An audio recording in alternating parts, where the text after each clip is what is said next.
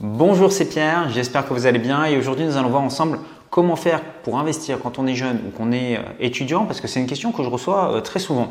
Et je dois vous avouer que je suis assez surpris parce que moi à l'époque quand j'étais jeune, bah, je pensais à tout euh, sauf à investir. J'aimais bien m'amuser, sortir, mais voilà, j'étais pas en mode je planifie mon indépendance financière.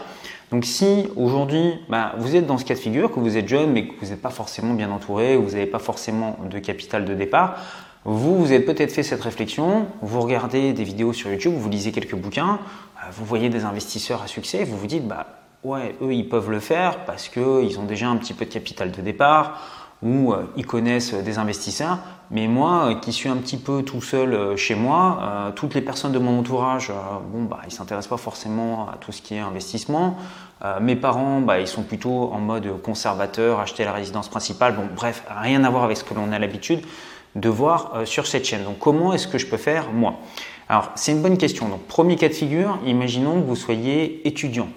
Euh, ce qu'il faut savoir, c'est qu'une fois que vous allez euh, passer votre bac, vous allez pouvoir ensuite rentrer à l'université ou dans une école. Donc là, ce que je vous invite à faire, c'est d'aller voir le bureau des élèves dans votre université ou dans votre école et de leur demander s'ils ont des partenariats avec certaines banques.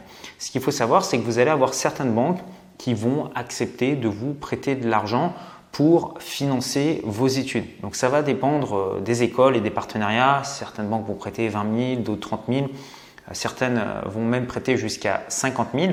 Donc ce qu'il faut bien discuter avec votre banquier, c'est ça, c'est lui dire, voilà, moi je vais utiliser cet argent. Vous ne lui dites pas forcément que c'est pour investir, mais bien regarder au moment en fait, où vous allez faire ce contrat de prêt, de regarder si vous pouvez disposer des fonds comme vous le souhaitez ou s'il y a des obligations. Donc si vous vous rendez compte que dans ce contrat, vous pouvez disposer des fonds comme bon vous semble, à ce moment-là, les fonds vont être transférés donc sur votre compte courant et vous pourrez par la suite réaliser votre premier investissement immobilier. Alors là, vous me dites peut-être, euh, ouais, c'est bien gentil Pierre, mais moi, avec 50 000 euros, je fais quoi? Ben, Vous pouvez commencer par investir dans des petites choses. Ce qu'il faut savoir, c'est qu'avec une somme comme 50 000 euros, vous pouvez tout à fait euh, investir dans une cave. J'avais fait euh, une vidéo sur euh, la chaîne YouTube où je vous montrais un exemple par rapport à ça avec une des personnes qui suit la chaîne YouTube. vous pouvez également investir dans tout ce qui est parking, garage, mais également dans des petits appartements euh, ce qu'il faut savoir, c'est que c'est possible de trouver des petits appartements à des prix euh, qui sont à 30 000, 40 000, 50 000 euros. Alors évidemment, vous n'allez pas les trouver euh, en région parisienne ou en plein cœur de, la Côte d'Azur, mais il faut des fois savoir un petit peu élargir son champ de recherche. Et aujourd'hui, je peux vous dire qu'il y a certaines villes, notamment dans le centre de la France ou du côté de Saint-Étienne par exemple, où vous pouvez trouver des deals où ça coûte moins de 1000 euros le mètre carré pour acheter un bien, un bien immobilier. Donc euh, vous achetez 30 euh, mètres carrés, ça va vous coûter 30 000 euros et vous allez pouvoir faire votre premier investissement. Ça, c'est la première possibilité, faire appel au crédit. La deuxième possibilité, et ça c'est quelque chose que font certaines personnes, mais voilà, ils s'en vendent pas forcément parce qu'on les critique, c'est euh, si vous avez des personnes qui peuvent vous aider. Vous avez peut-être un oncle, une tante, des parents qui peuvent vous aider euh, lors de votre prêt euh, immobilier. Bah, à ce moment-là, n'hésitez pas à en profiter.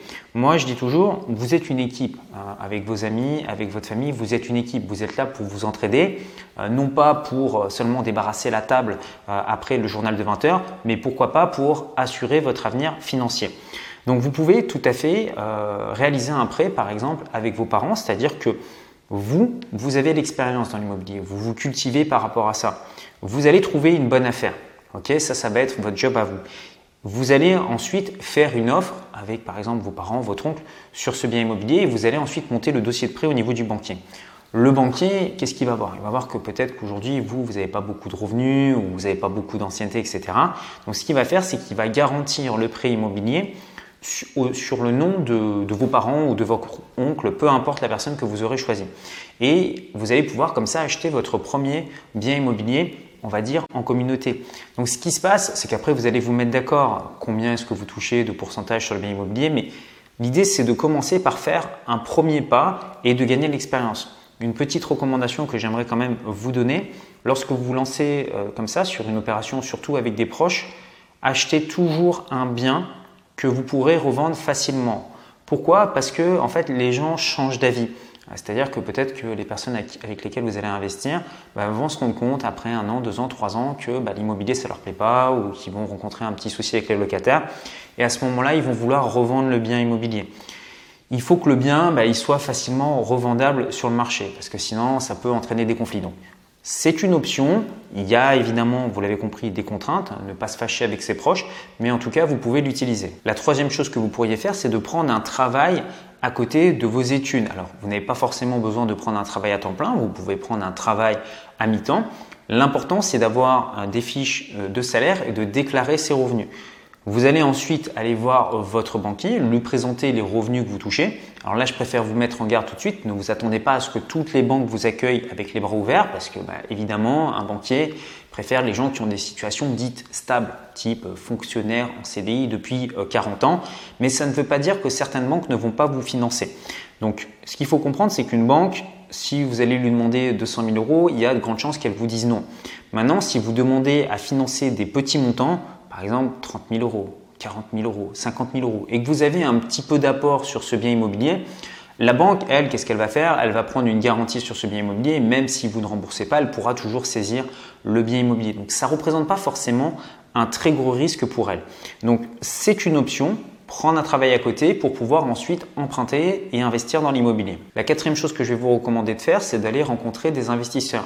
Alors, comment est-ce qu'on les trouve, ces investisseurs bah, Je vais vous donner une petite astuce. Vous avez plein de sites, par exemple comme Meetup, ou alors vous avez les conventions Airbnb, Booking, où vous avez plein de propriétaires immobiliers, par exemple, qui font de la location courte durée. Bah, lorsqu'il y a un prochain rendez-vous comme ça à côté de chez vous ou dans votre ville, bah, allez-y et vous allez voir en fait, euh, vous allez peut-être vous dire voilà, je suis trop jeune, je connais personne, j'ai pas forcément d'expérience dans l'immobilier, les gens vont se moquer de moi, etc. Bah, vous allez voir en fait que pas du tout.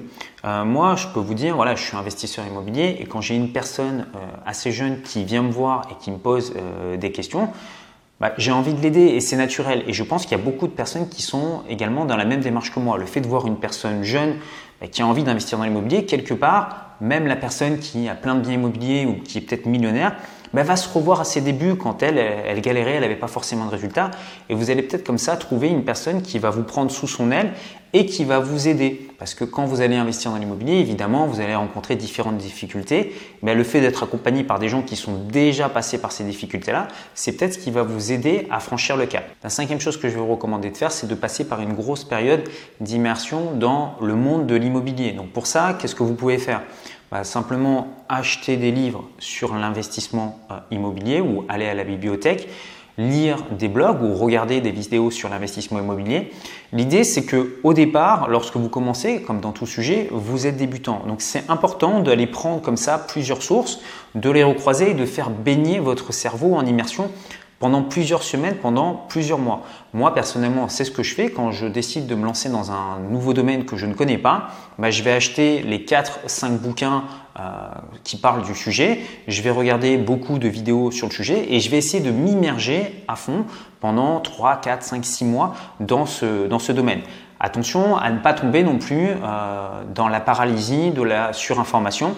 L'idée, c'est de vous dire, voilà, je vais lire des bouquins, je vais prendre des connaissances là-dedans, mais tout ce que je vais apprendre, ben, derrière, je vais le transformer dans un plan et je vais le mettre euh, en application. Si par exemple, vous, vous lisez un livre qui vous explique comment trouver des bonnes affaires, c'est très bien, mais derrière, ce que vous allez faire, c'est que vous allez aller sur des sites de petites annonces, vous allez passer des coups de fil et vous allez visiter des biens immobiliers. Ça ne sert à rien d'en rester au stade théorique très rapidement, il faut que vous mettiez en pratique, parce que c'est vraiment comme ça que vous allez gagner de l'expérience. Donc j'espère que cette vidéo vous aura aidé. Si vous avez quelques conseils à partager aux personnes qui sont jeunes ou étudiantes, vous avez les commentaires juste en dessous.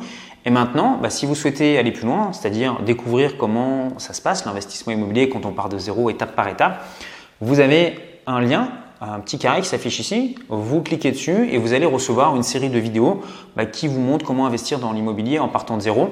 Vous retrouverez également ce lien juste en dessous dans la description. Donc moi je vous dis à tout de suite de l'autre côté. Prenez soin de vous. Ciao ciao.